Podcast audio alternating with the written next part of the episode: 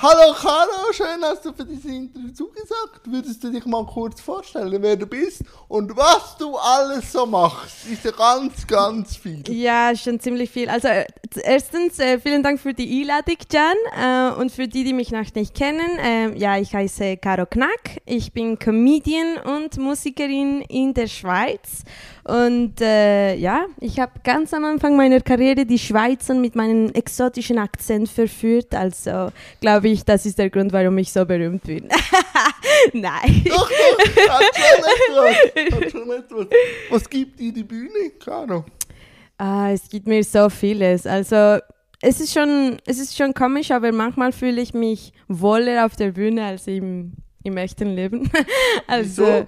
weil es ist einfach eine Plattform, wo, wo man sich selbst sein kann und äh, alle wirklich auf dich zu, für einen kurzen Moment aufmerksam werden und Okay. sehen, was du zum Anbieten hast. Ja. Und weshalb die Comedy dann? Hast du gerne lustig? Also ich habe mich eigentlich nie in meinem Leben als den Clown bezeichnet und auch nicht in der Schule, auch nicht in meinem privaten Leben, aber ich fand manche Geschichten meines Lebens so ironisch und so lustig, dass ich dachte, okay, das, das hat schon ziemlich viel Potenzial, um andere Menschen zum Lachen zu bringen. Auf einer von den Websites, die ich über dich so gefunden habe, steht so, dein Leben sei wie eine mexikanische Telenovela. genau. Was muss ich mir da darunter vorstellen? Viel Emotionen. Genau, genau, also sehr temperamentvoll. Ähm, ja, meine Eltern waren grundsätzlich die Inspiration für diesen Satz, äh, weil mein Vater ist Deutsche und meine Mutter ist Mexikanerin, also das macht schon mich als Mischling schon ziemlich widersprüchlich. Ähm, aber ja, sie haben sich verheiratet und nachher ließen sie sich scheiden. Und vor ein paar Jahren ließen sie sich wieder heiraten. Also Ah, das gleiche Ein Paar. Revival. genau, genau. Und das fand ich schon so wie, oh mein Gott. Äh, das, das mag niemand, weißt du? Ich glaube, es ist Doch, nicht doch, die, doch. meine Eltern, schon. No way, doch, die auch. Die Doch, ließen doch. sich scheiden und nachher Ja. wieder heiraten. Oh mein Gott. Du bist die erste Person, die ich kenne, Doch, doch. dessen Eltern das gleiche gemacht haben. Äh, crazy. Aus der zweiten Ehe ist dann meine Schwester entstanden.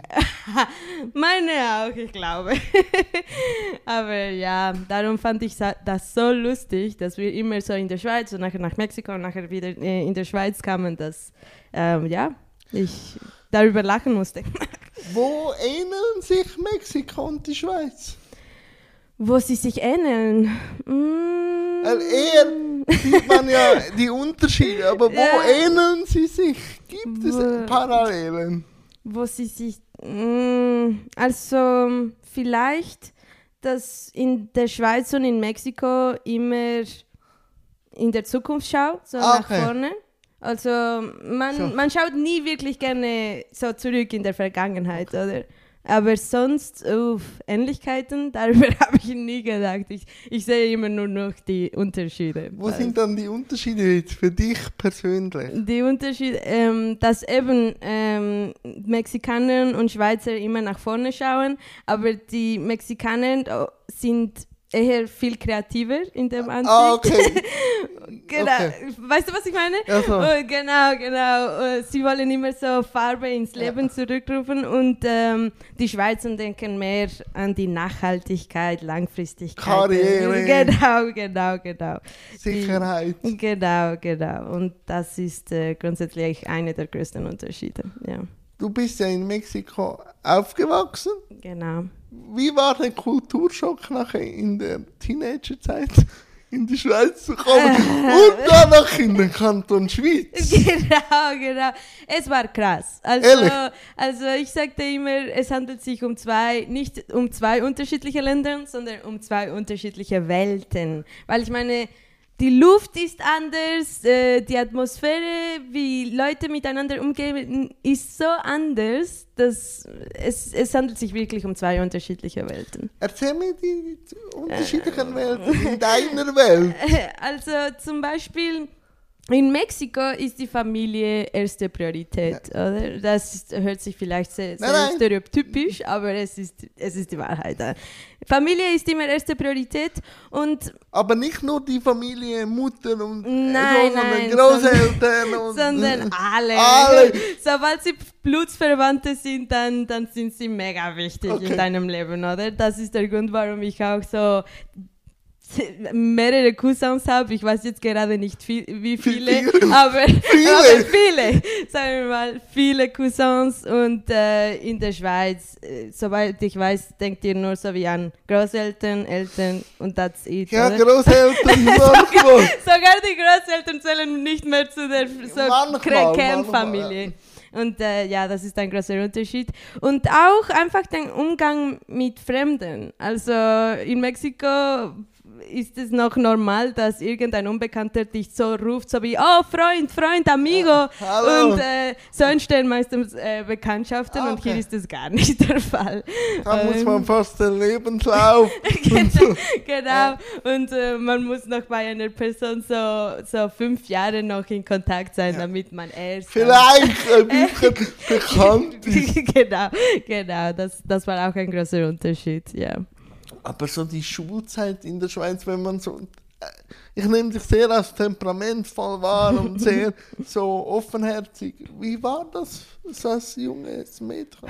Also ich war ziemlich frustriert aufgrund ja. der Sprachbarriere ja. meistens, ähm, weil ich, ich habe einfach nie verstanden, warum ich Hochdeutsch lernen musste, während alle nur Schweizerdeutsch so geredet haben, oder? Und äh, es war einfach für mich sozial, ähm, ich war wirklich mega benachteiligt, weil in der Gruppe hatte, haben andere Kinder oder Teenagers Witze erzählt und ich habe ja, sie nicht verstanden und dann war ich What so wie genau.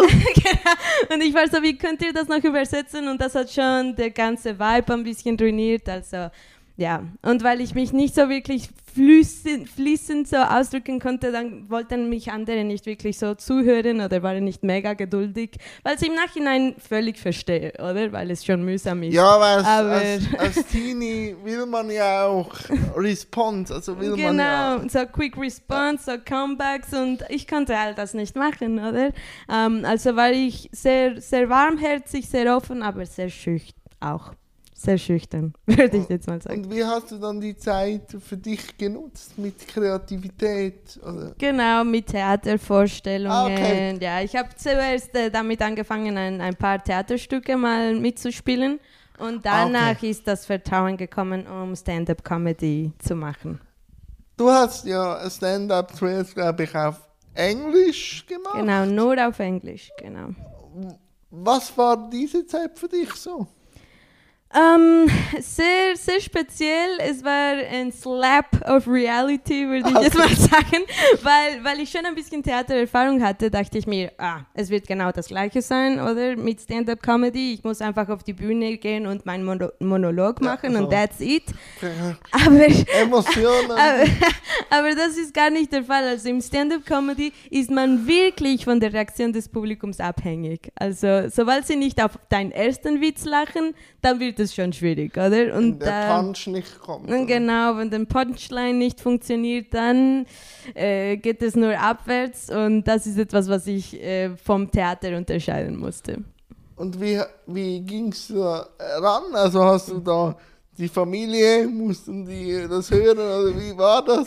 Nein, also mein ganzes Leben war ich schon eine Einzelgängerin. Also das hört sich vielleicht ein bisschen so forever alone, aber mir hat es ziemlich Spaß gemacht, weißt du, mich selber mit meinen sieben imaginären Freunden so ah, okay. zu unterhalten.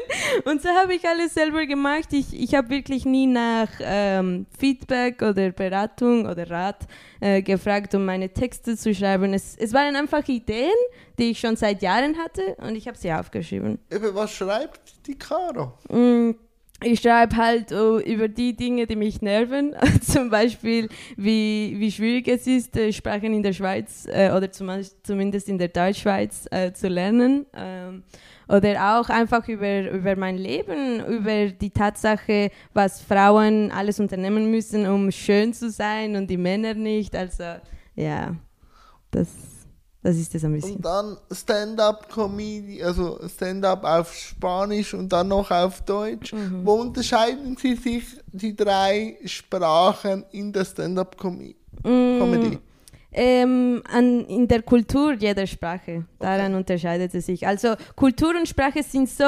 zusammen ähm, gebunden, kann man Ja. so sagen, dass, dass ich mich wirklich anpassen muss äh, an wie Gib ich mir Beispiele. Also zum Beispiel, ich hatte einen Witz, wo ich sagte, dass meine Eltern ja so temperamentvoll seien, dass sie wirklich für den, für wie die Schweizer wären, oder? Weil erstens sie mit um Emotionen nicht umgehen konnten und zweitens sie anscheinend ihr Papierkram liebten. und als ich das äh, ein englisches Publikum erzählte von Expats, fanden sie das so lustig. Aber sobald ich das den Schwe ein Schweizer Publikum erzählte, fanden sie das gar nicht lustig. Also da, da muss man sich halt anpassen, ja. Wann kam dann die Musik noch dazu? War die schon immer da? Die Musik war schon immer da. Also ich habe, seit ich ein Kind war, immer gesungen. Ähm, aber erst vor fünf Jahren habe ich damit angefangen, Gesangsunterricht zu nehmen, mal an ein paar Orten aufzutreten. Und dadurch ist auch die Motivation ge gekommen, es auch ein bisschen professioneller zu machen. Und das Instrument? Äh, Saxophon, Saxophon habe ich auch in der Sekundarschule damit angefangen und da habe ich nicht so wirklich intensiv geübt, aber jetzt, dass ich die Motivation habe, äh, werde ich mehr dran arbeiten. Was gibt dir das Saxophon? Ist das so der Blues? Äh, es ist der Blues, aber es ist auch dem Potenzial, den es hat. Also mit einem Saxophon kann man klassische Musik spielen, Jazzmusik, Popmusik und das ist ein, ein Instrument, der für, für eine Einzelgängerin wie mich perfekt ist, weil der, ich, ich habe das Gefühl, der Saxophon ist ein sehr individuelles Instrument. Äh, ja. Ja, man kann wie auch, in, also Mhm. kannst du mich gerne korrigieren, aber in eine Beziehung gehen mit dem Saxophon. Es gibt ja dann auch immer, also Mhm. Ja. äh, es ist so, man haltet sich daran, es gibt Feedback und Genau, genau. Und wenn man dran übt und äh, die, die Resultate sich anhört, dann ist es so wie, wow, so kann ich mich auch anhören. Äh, ja. was ist der Unterschied zwischen, wenn du auf der Bühne stehst und Comedy machst und auf der Bühne stehst und Musik machst? Gibt es da Unterschiede? ja, also in der Musik ist es natürlich Bist du mehr im Flow? mehr im Flow. Ähm, man macht sein Zeugs, oder? Man kann sich auch in seine eigene Welt verschließen und nur die Musik spielen. Ähm, aber man ist, also, man ist nicht so wirklich abhängig von, wie das Publikum das jetzt annimmt. also im Comedy, da sind wir wirklich auf, die, auf das Lärm und die Reaktionen des Publikums abhängig und in der Musik nicht wirklich. Also es ist schön, wenn sie applaudieren und klatschen und äh, Lärm Ja, machen, aber- aber es ist nicht nötig. Ich mache einfach mein Zeugs und and that's it. Und in Comedy, wenn die nicht lachen beim dritten Witz, dann... dann Was machst du dann? Gabest du da auch schon? Ja, ja, ja, ja. Jeder Comedian, auch die Besten wie auch die Schlechtesten, müssen einmal oder mehrere Male in ihrem Leben einfach verkacken. also Bombing sagt man Ja, auf das Englisch. Wie, wie gehst du damit um und was passiert auf der Bühne, wenn du merkst? Geht nicht. Äh, Also es gibt äh, ein paar Alternativen. Erstens, man kann es einfach durchziehen, oder? Und so tun, Oder als, machst du? als hätte es funktioniert. Oder zweitens, und das klappt meistens, äh, oder kommt es bei dem Publikum sehr gut an, mach, man macht sich über die Situation lustig. So viele Comedians, wenn es, wenn es gar nicht klappt, sagen sie da so wie, oh, okay, ähm, das hätte jetzt lustig sein müssen. Und das, das macht schon die Situation äh, für, die, für das Publikum noch, ja, toll. Eben, du hast ja jetzt ein paar Mal gesagt, du seist eine Einzelgängerin und so, Mhm, aber mhm. wie war es dann da, wo du dann bekannt wurdest, auch in der Comedy-Szene und plötzlich dein Name Caro Knack plötzlich viele gekannt haben? War das auch eine Challenge? Mm, Also für mich war es ein schönes Gefühl Ah, okay. am Anfang, aber natürlich, sobald man sich ans Licht stellt, dann, Dann- dann wird man nicht nur von den tollen Leuten angeschaut, sondern von auch denen, die, die nur kritisieren wollen, die einem nur den, den Ich kenn das. wollen. Ich Ja. kenne das, ich kenne das. Oder? Aber das ist halt das Risiko, wenn, wenn man sich zeigt, oder? Dass man wirklich von allen. Ja, ich sage immer, oder, wenn man den Kopf rausstreckt, sieht Mhm. man die Sonne, aber man bekommt auch Regen ab. Und das, aber wenn man nicht rausgeht, kommt, bekommt man keinen Regen, aber auch keine Mhm. Ja. Sonne. Also Ja. man muss raus. Ja, ja, genau. Man, ich meine, es lohnt sich. Äh, wenn du in deinem Leben nie Feinden haben wirst, dann weiß ich Hast nicht. du etwas Auch- falsch gemacht? Genau, genau. Dann, dann heißt es, du hast auch nicht echte Freunde, oder? Weil wenn du neutral bleibst, dann, ich weiß nicht. Ja, und ich glaube auch, also Kritik natürlich, wenn es auf Social Media Kritik hagelt, das muss man spülen, ja. aber dann kann man ja auch nicht wachsen. Also ohne, ohne Kritik oder ohne, also wenn alle dich immer cool finden würden, wäre es auch ein bisschen strange. genau, genau, dann könnte ich mich nicht weiterentwickeln. Es ist schon so. Aber ich habe mal kurzen Ausschnitt gesehen von einem Programm, wo du gesagt hast, du seist, aber du kannst mich gerne korrigieren. Mhm, Äh, eine, wie, also ein, verschiedene Aspekte von ähm, Comedy. Also du bist jung, du bist eine Frau, Mhm. du bist Ausländerin und du hast eine Behinderung. Ja. Ähm, wie geht man damit um, mit diesen auch zu spielen? Ähm, also zum Glück oder äh, leider ist es in der Comedy-Szene so, dass je tragischer dein Leben ist, desto besser ist fürs Comedy. Weil man, zum, Äh, weil man mehr Material ja, hat. genau, genau. Darum, darum habe hab ich wirklich ähm, das Potenzial oder das Positive von, von allen diesen Challenges mal ähm, ja, zu meinem Gunsten genutzt. Und ja, Wie hat man es als junge Frau in der Comedy oder in der Öffentlichkeit? Mm, Also, ich habe zum Beispiel schon in den sozialen Medien ein paar Kommentare davon bekommen, was meinen Haarschnitt so betrifft Ah, okay. oder meine Kleidung oder auch wie ich nur zum Beispiel den SRF Comedy Newcomer Award Ja. so gewonnen habe, weil ich eine Frau bin und nicht Für die Quote oder ja was? genau für die Quote. Du bist gut. danke, danke. Bitte, Aber bitte. aber man bekommt halt derart von ja, Kommentaren und äh, das hätten andere männliche Comedians vielleicht nicht so bekommen, denke ich jetzt mal. Also, Oder derart von Kritik. Äh, Und das ist äh, schon ein bisschen, ja, schade. Aber ich weiß, ich bin von diesen Menschen gar nicht abhängig. Also, also sie bestimmen gar nichts, nicht einmal in der Showbusiness irgendetwas. Also, was kümmert es mich wirklich, äh, was sie meinen? Ähm, aber ja, es, ähm, man findet einfach nicht so, viele, so viele Frauen um, sich. Und das, ja. Wohl, aber auch da kannst du mich gerne korrigieren. Es kommt aber so eine Welle an coolen Frauen auch in Ja. der Schweiz, wenn ich jetzt dich oder ähm, Jane Manford oder noch x andere. Ja. Äh, Es bewegt sich schon was. Ja. Äh, sehe ich das jetzt falsch? Weil ich bin ja trotzdem ein Mann, natürlich in einer Randgruppe, aber ich sehe da schon, es kommt was. Ja, Also, nein, Die es- Frauen sind laut. Ja, es, es, Und sie es, dürfen auch laut sein. Es, es, es ist definitiv so. Ähm, es kommt eine sehr große Welle von, von talentierten Frauen, die, die zum ersten Mal sich wirklich unterstützen wollen, was immer in der, Frau, in der Weltgeschichte, ich glaube, es immer ein Problem war, dass Frauen sich nie wirklich unterstützt haben, wie Männer sich gegenseitig unterstützt haben. Und jetzt ändert sich das langsam.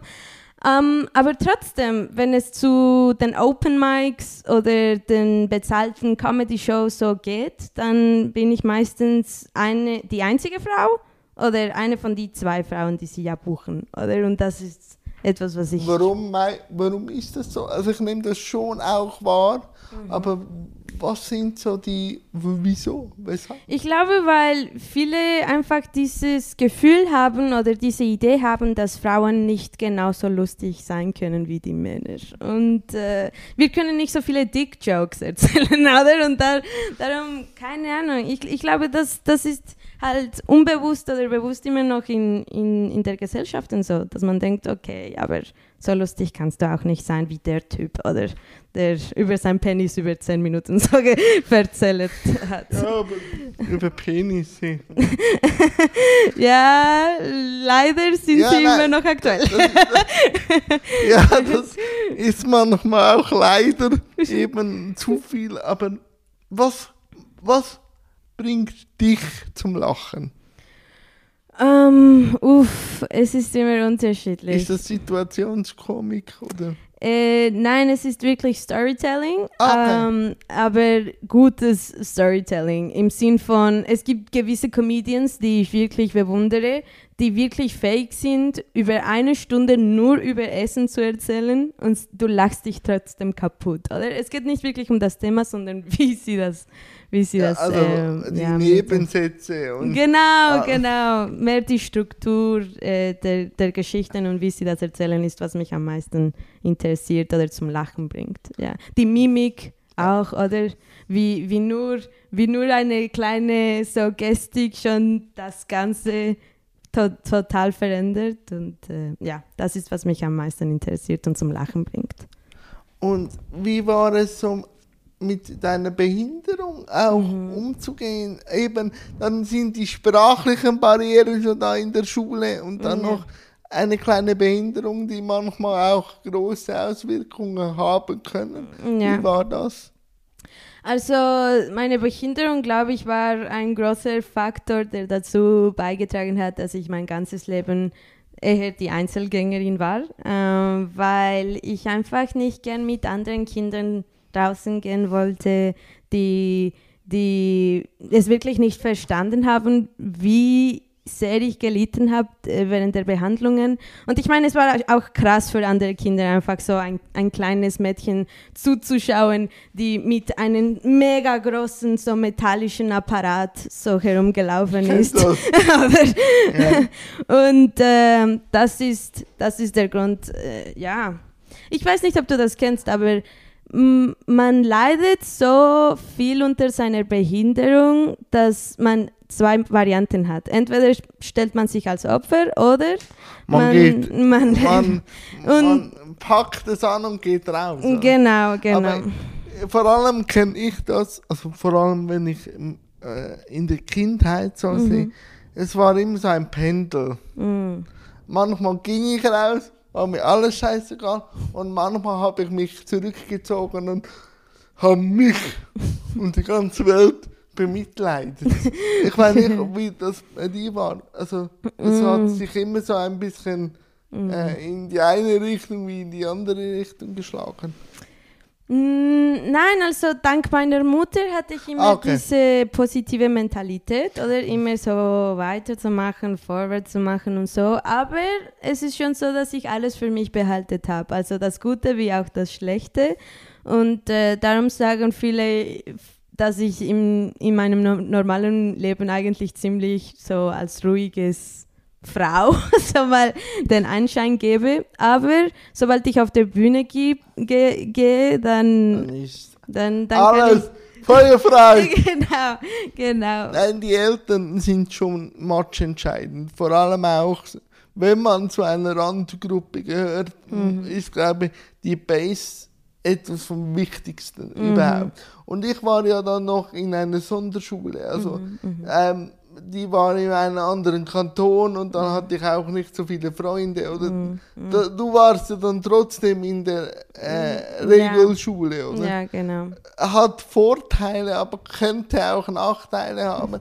Aber was so Freundschaften anbelangt, weil die Sonderschule war so einfach ein Treffpunkt von vielen Kindern, aber die, ich hatte niemand bei mir zu Hause. Darum kann ich da gut nachfühlen, sich mit eigener Fantasie oder mit Comics oder mit Mangas oder so auseinanderzusetzen. Genau. Das war schon so. Und äh, ich glaube, da ist es schon, schon so, wenn man von Mexiko kommt, wo die ganze Familie und eben die ganzen Verwandten, ist schon ein, ein, ein äh, kulturellen Schock, Ja. wenn man in die Schweiz kommt, oder? Ja, nein, weil man hat seinen, seinen ganzen Support-Netzwerk oder auf einmal verlassen und es ist nicht so, dass sie sich zwei oder drei Stunden entfernt sind oder mit dem Sondern- Auto, sondern ein ganz anderes Kontinent. Und äh, im Kanton Schweiz, ich meine, es war vielleicht ein Ich bin, ich, Schicksalsschlag. bin, ich, bin, ich bin im Kanton Schweiz geboren. Oh, du wow! Also ich, ich so kenne ich kenn die Mentalität. Also es war einfach krass, dass äh, auch wenn ich nicht den Apparat hatte, bevor ich den Apparat äh, noch bekommen habe am Bein, dass einfach sobald ich auf der Straße ging, alle so Ja. stoppten und so mich einfach so guckt und so. Das ist, Als wäre ich ein Alien oder, oder ein Außerirdischer und ich so wie was? Äh, ja. das würde mich aber jetzt noch interessieren. Ähm, deine Behinderung, wie war die in Mexiko? War das, war das schlimm? War das akzeptiert?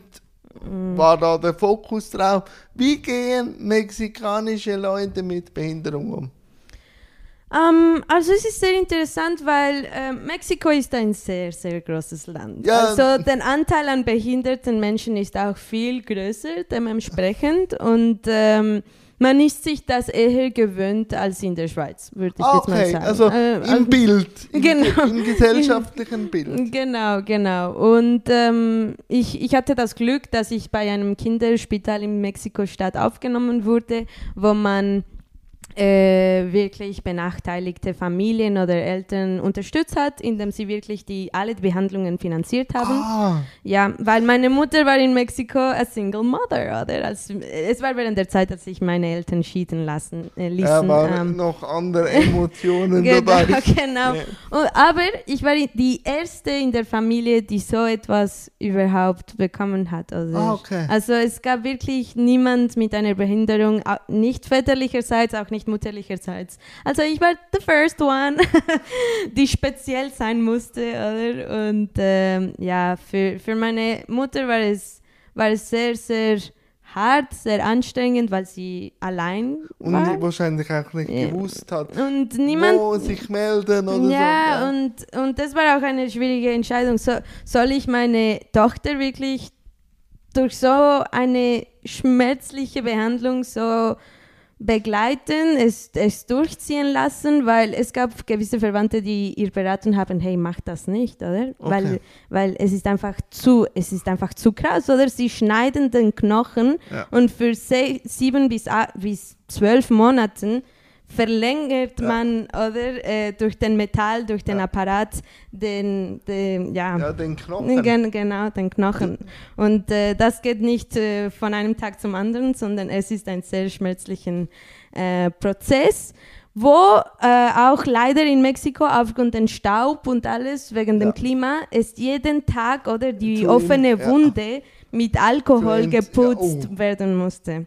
Und das, das war schon ein Trauma. Also für mich, weil es so wehgetan hat für meine Mutter, weil sie diejenige war, die mich wirklich durch diesen täglichen so Brutalität so ja begleiten musste. Und äh, da haben viele es, Bekannte und Familie es einfach nicht verstanden. Aber schlussendlich war es die richtige Entscheidung, weil hätten wir das nicht gemacht, dann hätten meine Beine einen Längenunterschied von 12 bis 15 Und Zentimeter. dann würde es noch mehr auffallen. und Du könntest wahrscheinlich gar nicht so laufen. genau, genau. Also es hat sehr weh getan, aber es hat sich gelohnt. Was ich einfach Thema Behinderung sehe, Mhm. ist, in der Schweiz ist man mit, mit den Versicherungen und alles sehr gut abgedeckt, aber eben die Gesellschaft ist noch nicht so offen. Alles, was ab, abseits der Norm Mhm. Ja, passiert, ist ja. anders. Ja. Aber wie ist es gesellschaftlich, wenn man in Mexiko mit einer Behinderung rausgeht? Mhm. Wie, wie ist das einfach? Also das Leben ist äh, sehr beschränkt, Okay. das ist schon so und man wird nicht vom Staat so unterstützt wie hier in Okay. der Schweiz, oder? Das Ja. ist schon eine Tatsache. Ähm, aber andererseits ist das Leben in Mexiko halt anders. Ähm, es gibt keinen so guten öffentlichen Verkehr wie hier in der Schweiz und alle gehen mit dem Auto überall herum. Also ja. man geht nicht irgendwo so spontan Spaziergängen oder so. Äh, also man lebt im Lau im, in, in sein Haus und dann mit dem Auto geht man überall hin. Also da, darum glaube ich, man sieht es nicht so wirklich, ah, okay. wenn jemand behindert ist oder Schwierigkeiten hat, weil alle bleiben eben, wie gesagt, Familie ist die erste Priorität, also bleiben alle untereinander. Ja, es ist nicht so einfach, ja, neue Menschen kennenzulernen. Ja. Was ich bei Mexiko, bei südländischen äh, Kulturen echt spannend finde, ist mhm. das Umgehen mit dem Tod. Ja, das ist Das wünschte ich mir manchmal in Zentraleuropa ein ein bisschen ein lockerer Umgang, dass der Tod wirklich dazugehört. Mhm. Weil da wird immer auch eben das große Schweigen und mhm. so. Aber wie, wie, nimmt man das wahr, wenn man von Mexiko kommt mhm. mit dem Tod? Was bedeutet dir der Tod? Also eben äh, während der Pandemie hatte ich, äh, glaube ich, wie allen meine Krisen und auch so wie Doubts. Oder, oder weil man einfach überall diese Angst plötzlich ge mhm. gespürt hat, oder vom Tod, vom Krankheit, mhm. mehr als sonst in anderen Jahren. Und ähm, ja, ich habe einfach akzeptiert, dass, eben, wie du es erwähnt hast, es ist Teil des Lebens und es äh, zwingt uns dazu, das Leben mehr zu schätzen, weil würden wir für ewig leben, glaube ich, hätte, wären wir zu lazy, weißt du, um irgendetwas zu tun. Wenn man weiß, ah, ich habe noch tausend Jahre vor mich, also warum sollte ich mit irgendeinem Projekt überhaupt anfangen? Ich habe noch Zeit, ja. Ähm, aber ja, in Mexiko ist es schon so, dass wir sehr spirituell geblieben sind. Ähm, ich habe einfach den Eindruck, in Europa, wenn du die Geschichte mal betrachtet, mhm. war Religion und Spiritualität sehr zusammen. Oder? Und sobald die Religion abgenommen hat ähm, als wichtige Rolle in der Gesellschaft, dann hat auch die Spiritualität nicht so eine große Rolle gespielt ja. oder zumindest man hat es nicht so wahrgenommen. Und in Mexiko ist man immer noch sehr spirituell, also man denkt immer noch da, äh, man hat immer das Gefühl, dass die gestorbene Person nie, nie wirklich ja, weg ist, ja. sondern dass sie immer da sind. Und äh, das finde ich ist schon ziemlich berührend und viel positiver, als wenn man hier äh, oder in Europa den Eindruck hat, die Person ist tot und äh, die Atheisten, ich, ich, ja, die, die, die kann ich nicht, ich kann mir nicht vorstellen, dass sie tatsächlich glauben, dass es danach gar nichts mehr gibt und dass, dass es wirklich nur das dunkle Nichts. Das große Dunkle. Also das ist für mich, das ist auch schlussendlich ein Glaubenansatz, weil niemand ja weiß, was nachher geschehen wird, aber ja. Eben, das war noch, das finde ich schön, oder? Ja. Wenn man mal Spiritualität muss aber auch nicht so viel mit Religion zu tun haben im ja. klassischen Sinn, oder? Ja, ja. Und eben, ich hatte ja eine Nahtoderfahrung mhm. und vorher war ich atheistisch, ah, also okay. vorher, okay. vor dem. Aber seitdem weiß ich einfach, es gibt etwas was, mehr. Ich ja. weiß nicht, ob das Allah, Buddha, Winnie Pooh ist, aber es gibt was. Genau, und, genau. Und seit ich mit dem konfrontiert war, mit mhm. dem NATO, bin ich risikofreudiger. Also ich ziehe mhm. Sachen durch mhm. oder ich lasse Sachen sein. Ja. Also wenn ich sehe, das kackt mich an, das scheißt mich an, dann sage ich eher, nein, wieder, ich ziehe es durch, aber wenn ich etwas will, mhm. dann nehme ich es mir auch. Ja. Und, und das ist, glaube ich, das Leben. Wenn, mhm. Das Leben ist immer für einen, mhm. aber man muss es selber auch wollen, mhm. weil es kommt nichts äh, geflogen, Nein. auch das Essen nicht. aber wenn man will, kann man alles, glaube ich, irgendwie erreichen. Ja, definitiv. Und was steht so bei dir jetzt an? Was beschäftigt dich momentan? Äh, mich beschäftigt äh, eben das, äh, dass ich nicht so viel Zeit habe, um mal das zu realisieren, was ich mich mal vorgenommen habe in meinem Kopf. Und ich habe so viele Ideen, äh, dass ich jetzt einfach mir denke, okay, ich bin 21, äh, ich will schon bei 30 vielleicht irgendetwas von diesen Träumen mal erreicht haben. Wirst Äh, du? aber, aber die Frage ist, welche von allen? das ist jetzt, äh, wo ich mich jetzt befinde. Also Weil- bist du im, Entscheiden, also im entscheidenden Modus. Mhm. Weil eben, wenn man zu viel äh, Töpfe hat, ja.